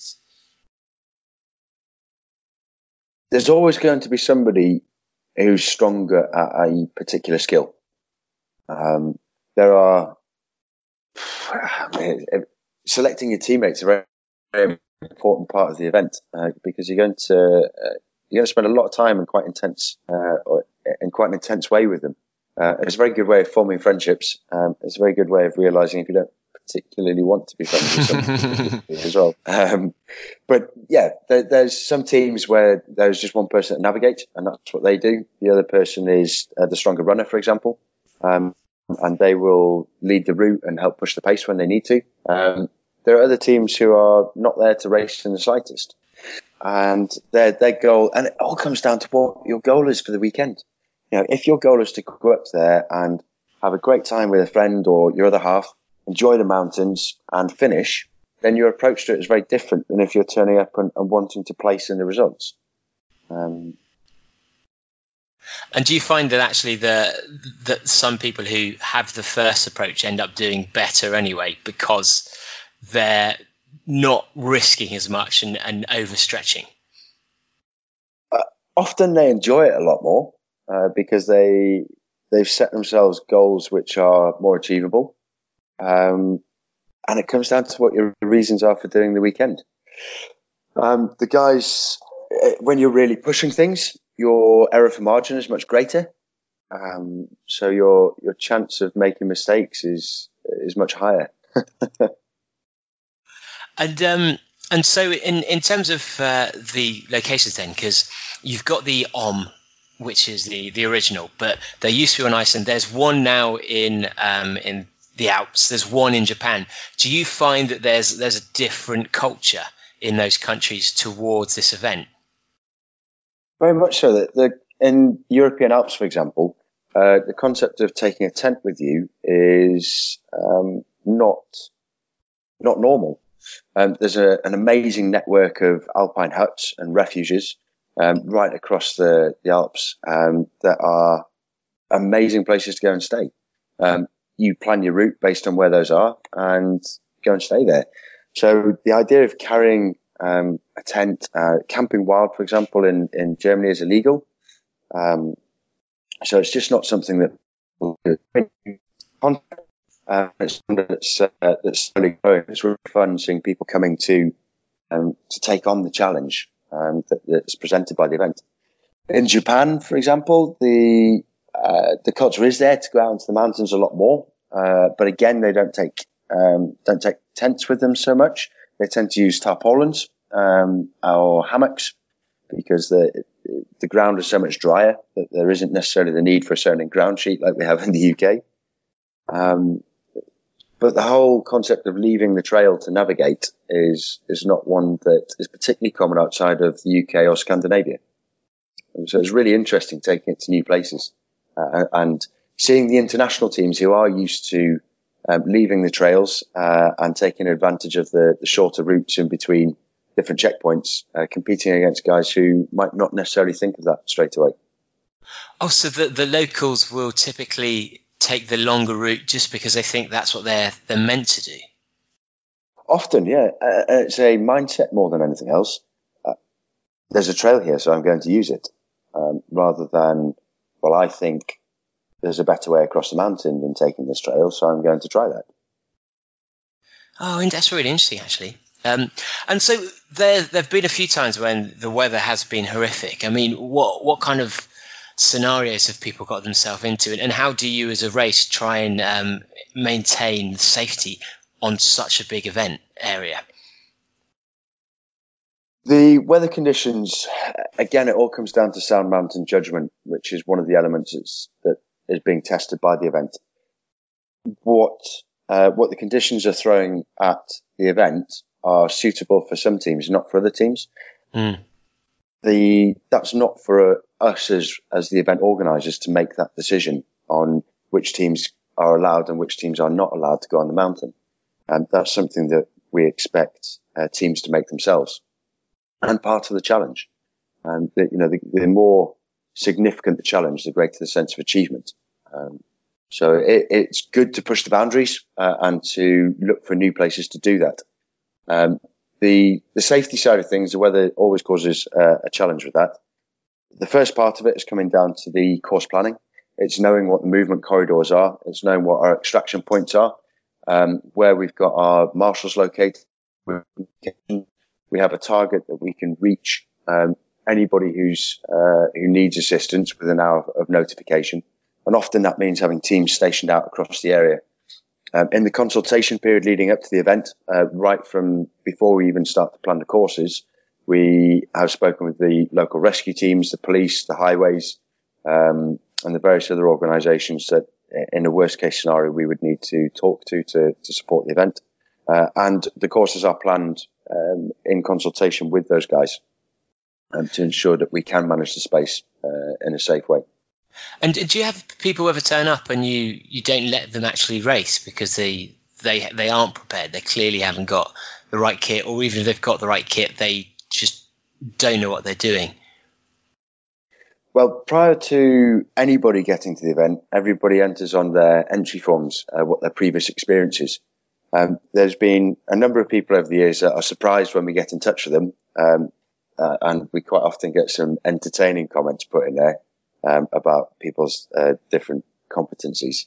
Um, and we talk to people about the course that they're on. If we see somebody's on their first time event, uh, we always get in touch with them. Um, if we see somebody who's on a, or an A course or even the B course, uh, which is commonly thought to be a, an easier course, but the B course is is not an easy course. Um, then we have a chat with them. It's it fundamentally comes down to the individual's decision. Um, we are providing a format is your decision on how long you want to continue to spend. Once you've made that decision to come off the race, then we will support you with that, and where needed, we'll, we'll, we'll help you get down off the hills. Um, but it's the, the wonderful thing about the event is because the way that it's planned and set up is that we can safely let people go onto the hills, provided they've got the right equipment, um, and find that out for themselves, um, and then provide the support um, if they need it. Where do you see the OMM going then? Are there are there because the the Iceland one sadly is no more uh, a good race. It's so fun actually, and um, and just being able to explore a different country as well is an added element of um, excitement. But uh, are there more plans for expansion overseas? Yeah, it's a real shame that we stopped in Iceland, as you say. It was it was an amazing area to go and, and run a race in. Um, and actually, the, the, the guys, that, uh, Dave Annandale, who I worked with to put that race on, is still mm. organising some fabulous races in Iceland with the Fire and Ice um, mm. and some of the other races that he's doing. Um, it's where's the ongoing? Um, I took over looking after the events in 2013 from a lady called Jen Longbottom, who'd been looking after the event for the last 31 years. Um, I very much see our role as being custodians of the event. This event doesn't belong to us. It belongs to a community of people who like going into the mountains um, like looking after the spaces where we, we hold the events uh, and care about what happens in those places. um, and enjoy challenging themselves in, in, just these stunning, beautiful places that we have here, uh, not only in the UK, but in, in, various other places around the world. I'm not looking to, uh, uh, sorry, continuing from that, that means we need to protect, wherever possible, the integrity of the event. It has to remain not for profit. Um, it has to stay true to uh, why it started, which is to provide a place to come and test yourselves um, and test all the elements of, of mountain skill. Will we put some more on in other places? Maybe. I hope so. It means I get to go to some more interesting places. Um, we're not actively looking to do that uh, at the moment. Um, and with the events being not for profit, uh, they require a period of at least three to five years uh, of us to financially support them until we until we get them to become financially viable. Mm. And we're we're a small self-funded uh, group of people, um, and uh, we don't want to change that because it, it, would mean that we wouldn't be able to protect the integrity of the event. Um, so we will will do that as and when uh, we're able to, really. And and we we know we had a lot about the snowflake generation. There's also um, a lot more people actually getting into trail than used to. I mean, how are you seeing over the five years you've been there, the six years? Are people getting better at these types of skills, or are we getting worse? We see around about thirty percent uh, new people every year uh, coming to the event for their first time, which is wonderful. And we've seen the demographic of people changing as well. The age range is, or the, the average age is, is lowering. Um, the number of ladies taking part is increasing and has done significantly in the last 10 years. Uh, we've gone from 19% uh, when I first uh, started working with team back in 2009 to around about 40% now. Um, and that varies by country as well uh, and by year. Uh, but it's really good to see um, to see that starting to, to, to balance out. In terms of the competitive skill sets, uh, wow, uh, you always you always get some interesting um, decisions that are made, uh, particularly when people are tired. Mm. Um, but the we're very lucky to have a, a, a, very good safety record in the event. We've never had a fatality, uh, touch wood. Um, and at some stage, uh, with the nature of the race that we have, that, that may well happen. Um, if you know, somebody has a heart attack out in the middle of the hills, there's, there's very little that we can do about it. Mm. Um, but uh, the the injuries that we tend to get um, are um, slip, strips, and falls, twisted ankles, occasionally a broken ankle or a dislocated shoulder, um, and cuts to heads if people have banged their heads on the way down, um, or issues as a result of pre-existing medical conditions. Um, so, from a from a safety anything particularly new. Um, we're seeing variations in kit turning up and previous experience, um, but that's why we have um, an information desk at the event. So if you do turn up there and you're a bit unsure about stuff, you can go and talk to somebody who's done maybe 20 or 30 OMMs amongst their other races uh, and get some advice from them. Um, we started in 2014, um, realized that there wasn't really any um, sort of progression events, if you like, to go from trail to running in the mountains and carrying your gear to doing mm. a two day event at the end of October. Um, so that's why we started the festival, uh, where, all the navigations are footpaths and, and, trails. You don't carry your overnight kit. You come back in. It's not a self sufficient event. So if you want to stop in a pub and have lunch, by all means do so. Um, and if you fancy doing it on a bike, then you can do it on a bike as well. Um, or you could do one day of, of the bike and one day running we could do a day's running on the navigation based course and then switch over and do a day's trail running um, on one of the other events. Um, and that's been uh, that's been a really fun project to do for the last uh, last four years. I met some really interesting people along the way.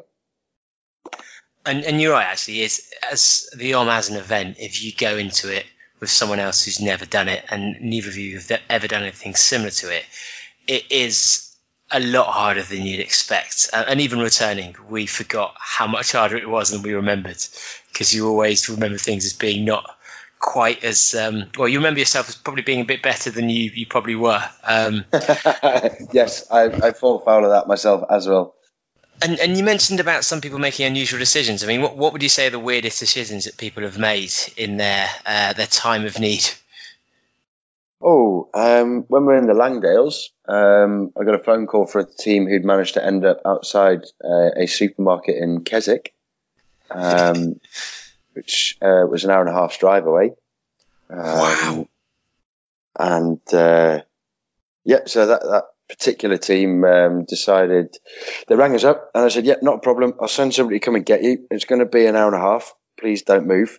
Uh, and about 10 minutes before uh, one of the team arrived to collect them, they got in a taxi. And I then got a phone call from the taxi driver saying, um, These guys haven't got any money, but they said if I bring them back to the event centre, you'll pay the fare for them. Um, so that was a, an interesting one. Wow. Um, yeah. what there's- happened? What happened financially to that? Was that uh, did Oh. get the cards out when when they Uh, arrived? well, or? No, no, they didn't. Um, the taxi driver took them back to the supermarket and then sent me the invoice for his fare. And then the, one of the team who'd gone to pick them up brought them back.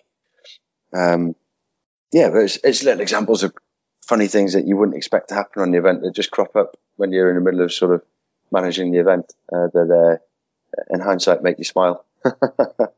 Yeah, I uh, bet. And oh, sorry, go ahead. there, there- there's lots and lots of these that you go on all night with them, but there's um, teams that decide to split up. So one team member isn't feeling very well, so they come back to uh, the event centre or, or head straight into the overnight site, and the other member of the team decides to carry on just running themselves. Um, uh, that's that's an example of quite a, a bad decision to take, because your first point of safety is your teammate, um, and uh, you can't both carry the team stores that you're required to carry especially when you're on the elite course. So that's uh, that's not a great one to do. Um, Although that's one that I can imagine people just not thinking would actually just think, well, if I was running a normal run, I'd be fine to carry on. And so it's just that lack of experience really that would I think lead you to that decision. Um, it would, yeah, and it's completely understandable. Um, uh, and it's just it's one of the great things about the event is that um, we have the we do a huge ecological survey uh, before the event uh, where we work out threshold capacity assessments for the different route corridors and how many pairs of feet we can put through there before there's any risk of damage. Hmm. Um, and that will affect the number of people that we allow onto each course and the number of total people onto the event, for example. Um, but we can we produce the briefing notes on on that and put them out around the event centre to hopefully educate people about the flora and fauna that they're going to see on the event area. Um, and also highlight uh, any particular conservation work or projects that are being done in, that event area. Um, because my, my belief is that events should be a benefit to the local community that's hosting us and also to the, the wild space that, that's allowing us to, to put the event on there.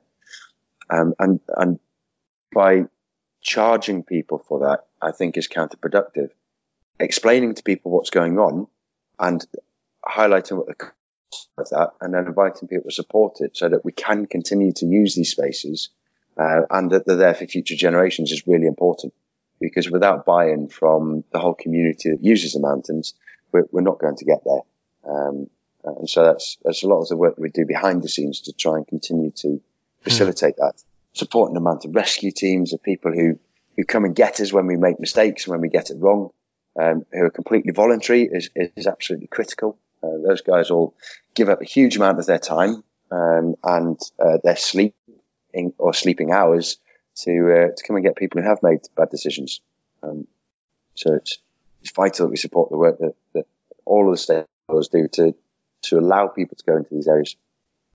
yeah, absolutely. And um, and if people wanted to sign up for the OMM this year, are there still places available? Oh, they need to be quick. Um, I I've just come back from working at uh, a friends race up in Glencoe this weekend at the Glencoe Skyline, Mm. and I know the team are working on the website. Uh, but I'm quite sure if anybody got in touch with us in the next couple of days, we'll be able to uh, to help out. Um, and uh, and yeah, come and join us in the beautiful Clyde Muirshiel. amazing. Well, thank you so much for coming on, Stuart. And um, it sounds like it's going to be an amazing event as ever, um, if not hard as well as as hard as it always is. But um, good luck with that event, and we'll, we'll there'll be some listeners there, I'm sure. But certainly for the Light, something that a bit more sunshine, not quite as aggressive, and I think you could see quite a few of us there next year. Well, it'd be wonderful to have you, and if you do come and join us, please come and find me. Say hello. Um, the nice thing about the festival is it is a, a very well catered uh, setup in terms of food and, and bar there, and it's a much more relaxed environment. So we, we can sit down and have a chat. And if anybody does have any questions at any stage, please grab me because uh, I just enjoy spending my time in the mountains. It's nice to talk to other people about uh, them doing the same thing. Perfect. Well, thank you so much, Stuart, and uh, all the best for the next race. Likewise, David. Take care, and I hope your training's going well. Cheers, buddy. Bye. Take care. Bye bye.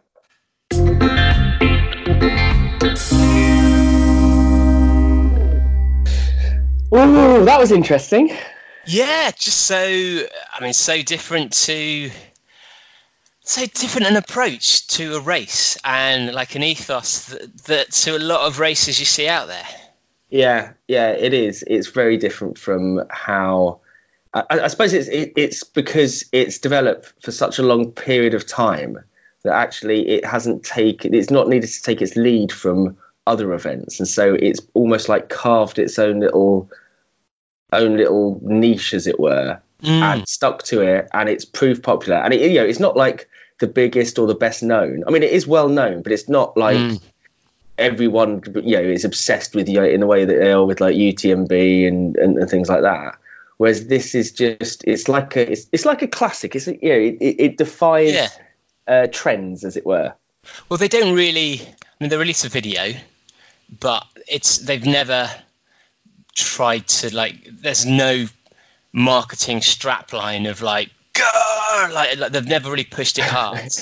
And also, Somewhere you don't normally want to go and wet. That's kind of like well, I think it's somewhere you want to go, but somewhere you want to go with a nice pair of walking boots to stop in a pub half Yeah, around yeah. with a log fire, and to you know the type of thing that you you want to walk on after a good lunch and then Yes. feel satisfied. you prefer this as a walking holiday, so we're ruining it. Kind of yeah. But um, that's actually I hadn't even thought about it, but that, I've just realised now. You talk about UTMB and and the big difference about this and a lot of other events is there's no phones. I think you, you've got to have an emergency phone in your backpack, but you're not allowed to take your phone out at any point. And so there are no selfies, there are no Instagram updates, there are no Twitter tweets at all throughout the whole weekend until people come back when you turn your phone on. Really? Yeah, and so that makes a massive difference because actually, you you know, even if you take photos at the beginning and at the end, they're not really gonna Yeah. tell the yeah. story. Yeah, uh, yeah, that, that that that does make a massive difference when you think about the popularity of um, certainly things like OCR, and certainly like you know, an ultras and and like multi-day events. Um, the, the kind of the popularity has been fueled by that ability to basically put out so much social media um, around it. And this is almost like yeah, the unsocial media where the anti-social media Yeah. approach to it. Although when, when he was, I mean, t- talking about antisocial, um, I was feeling a bit bad. So basically, I'm in debt to the OMM anyway because because uh, Ross and I went last year and we we created a video for the Icing Dome. We were meant to create a video for this one, but when I came back, it was the time when um, all of which seems seems to be constantly if you're a listener, but all of my tech just went to shit, and where I lost my my backup drive, I lost my hard drive, I lost the backup to the backup drive, and it had nearly all of the footage of the Omon, and so I just I lost my videos to be able to then make the video for them. Um, Wait, wait, wait, wait a minute, wait a minute. I thought I thought you said you're not allowed to get your phone out. Well, you're not you're not meant to for um, for navigation purposes, but I took it upon myself. Um, I think it was pretty obvious when you took those videos that you, you certainly weren't using anything for navigation. yeah, that's true. Yeah. I mean, getting lost is part of our narrative, whether we intend it or not.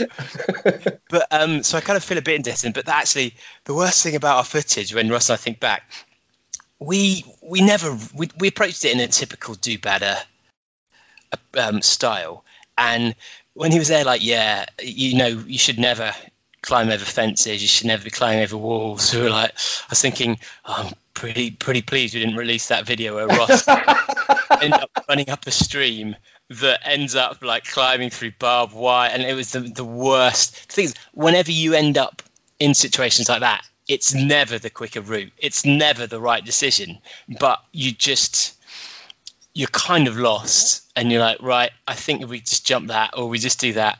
So i was feeling a bit guilty so yeah, we don't go- do that. we- don't do that. We're completely lost, so I think we should cross this river. it's, it's definitely the right way to go because that is that is going to guarantee we'll definitely get right right back on track. But the, the bit when he was talking about Japan and how they are very, and, and even France, where they they don't go off trail in the way we do. They're just not. It's not trained into them. Makes me. I'd love to go and watch it. The because that's a different route. I like the way you're thinking. I like to go watch it because I will have such an advantage over there. yeah, I'll be bitches. I Swimming down don't- rivers, and they'll be on a path like a sucker. but yeah, the, the fact that the I always think of the Japanese as being very polite, like even for compared to the Brits, like very polite, very rule based, um, always you know respect authority, and so it's interesting that that then follows through into their trail running, and that even though there's no rules against running cross country, and actually that's the good thing about the OMM. It's it's it's often in places where the vast majority of the route is just openness Yeah. on the side of a mountain, but they'll still won't they won't um, veer off the paths. Um, so I don't. I should have asked them whether that means they have to set the route slightly differently because they have to allow for someone who's only using paths. That's brilliant. So what you can do is you go to Japan, you go out the night before, you, you just get a load of turf and stuff, and you fill in. Uh, so, so they're running along, and all of a sudden, this this trail comes to an end, and there's just a bunch of people stood there going, "What what do we do now? We, we, we can't You leave just put up one of those road signs, like turn like no way through the here, and they're like, ah, we're gonna have to go all the way round, down, up the other side of the mountain. but it's quite nice to just have a. I think it's it's nice that the OMM I think will always be there, and you know we do get frustrated sometimes with how the sport is become and, and actually tying into this, UTMB have just released that next year you need fewer points to apply for UTMB. So in, instead of having to have three monster races to get the, the total points, the equivalent of like three MDSs, or Yeah. um, you only need two of them now, which in itself that's crazy. Like UTMB is already oversubscribed. So what do we do? We make it easier for people to apply. So, so wait a minute. So do you do you pay upon application? Oh, I don't know. Yeah, I wonder if you pay upon application because if you if you pay upon application, that's you don't with um, things like London Marathon, do you? You you You, you, but you can get it back if you want. yeah you get you it don't, yeah. You get like some hilarious jacket saying, But do you do you actually pay at that moment? At the moment that you, I'm not sure, but you, I think you can. or does that must only go through when I think you, must put your details in because if you if you're not successful, there is an option where you can get a I didn't make it. Top. Yeah, yeah, the loser fleece. yeah, yeah, exactly. It's, do you think it's one of those um, real buzz style um, data harvesting attempts? So literally anyone, if you've done a p- couple of park runs, you can enter UTMB. And so what they'll do is that everyone will enter UTMB, so that they end up like Yeah. trebling, doubling, you know, But they can't because you know as, that's the trouble with with races like this. You can't, and you know as, we, as when we spoke to Chris talking about the Asia Trail Master Series, some trails are limited in how many people you can get through, and also some. There comes a point where you destroy a trail, even Yeah. if you can get everyone through. Yeah, but I, I've been thinking about this, and I've been thinking about the um, I, you know Ironman and the fact that it's owned by you know this uh, uh, Chinese uh, venture capital firm. It's like Hmm. UTMB is a brand now. Yeah, UTM's a, a brand. They could, you know, they've started launching races elsewhere. They Yeah. could, if they get a huge database, and then they start launching other races, and then all of a sudden, you know, um, you have to enter their other races in order to qualify for the big one. That's what I'd be doing if I was an if I was an evil race organisation. So I'd be I'd be they're almost- creating this scaling up to everyone everyone is paying money to UTMB in some way in order to do the big race. So do you think they're overwhelming the UTMB Chamonix with the with applications so that people have to go to the ones in Oman and wherever wherever else they are? Yeah, because don't don't they say that if you do the one in Oman, you get additional points or something to try, Yeah, or, or, or you get extra some kind of special fleece. no, no, no. But don't you get don't you have an advantage? You go to the if you do the UTMB in Oman, you get um, a, a higher level of points than if you did um, an, another type of race of, of, Which is, of, of I mean, that's clearly just wrong. yes, it is clearly just wrong. Yeah, I mean that is clearly. that- That's, how I if I put my evil hat on. That's how I'd do it. Yeah, exactly. But that is that is the point at which people should be saying the UTMB is no longer an organisation that we feel is in the interest of runners.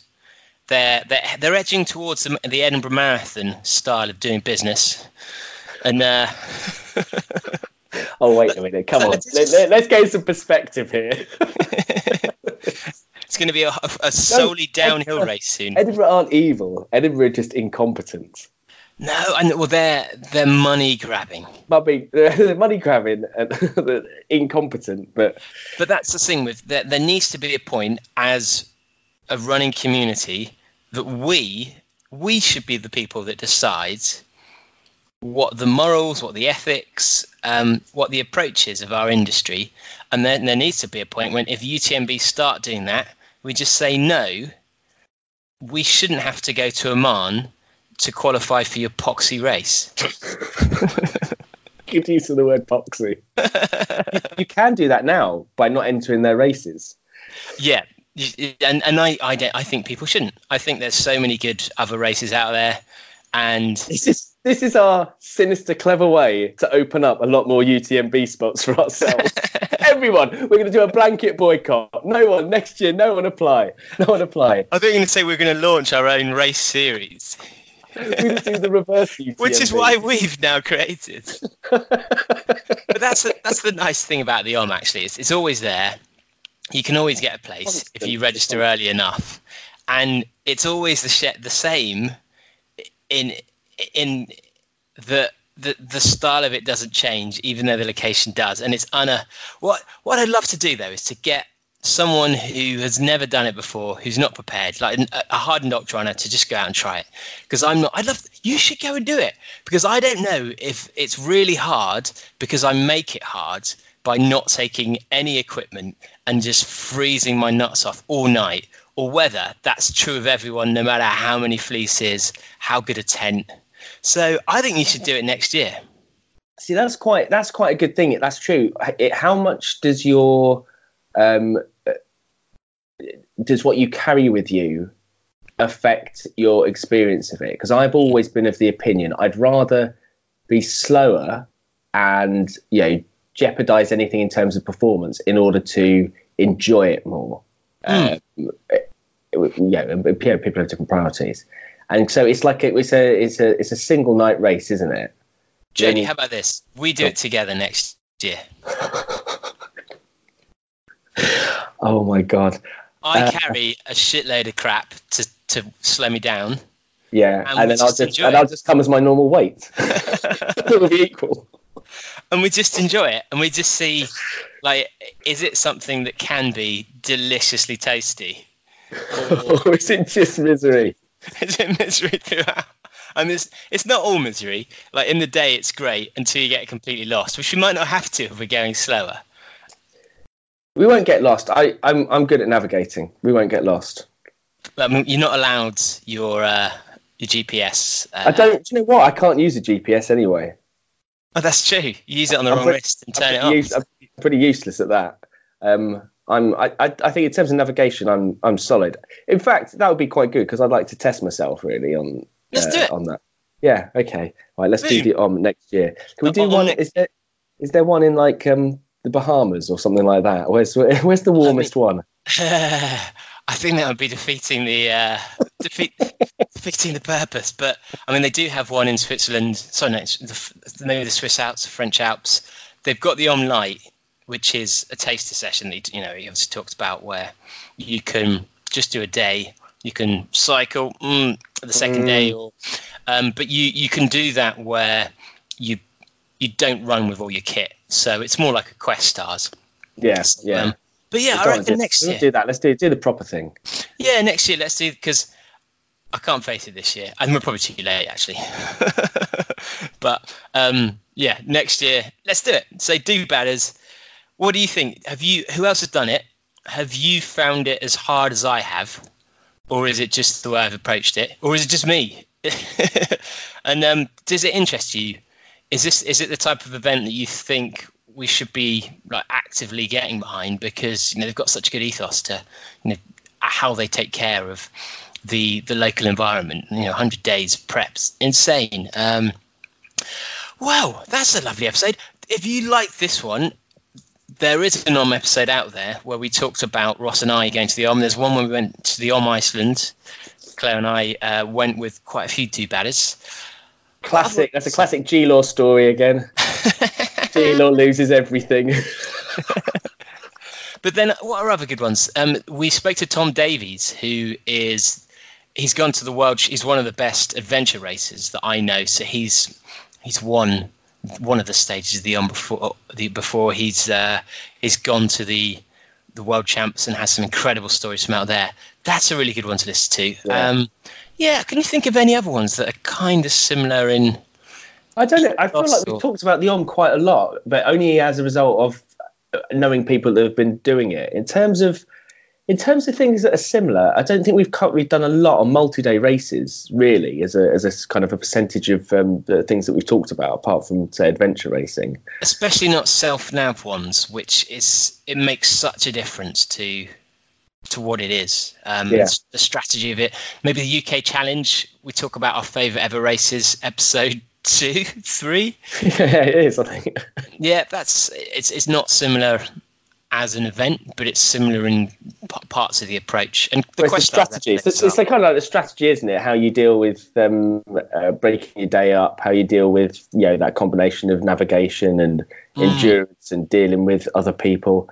It's the the aspect I, th- I think about it is the um, i- is having to do it with someone else as well. That now having done races where you've had to go be with someone else, Mm, uh, how how difficult or whether that generally is a that generally is something that's generally difficult or whether it's completely dependent on who you're with.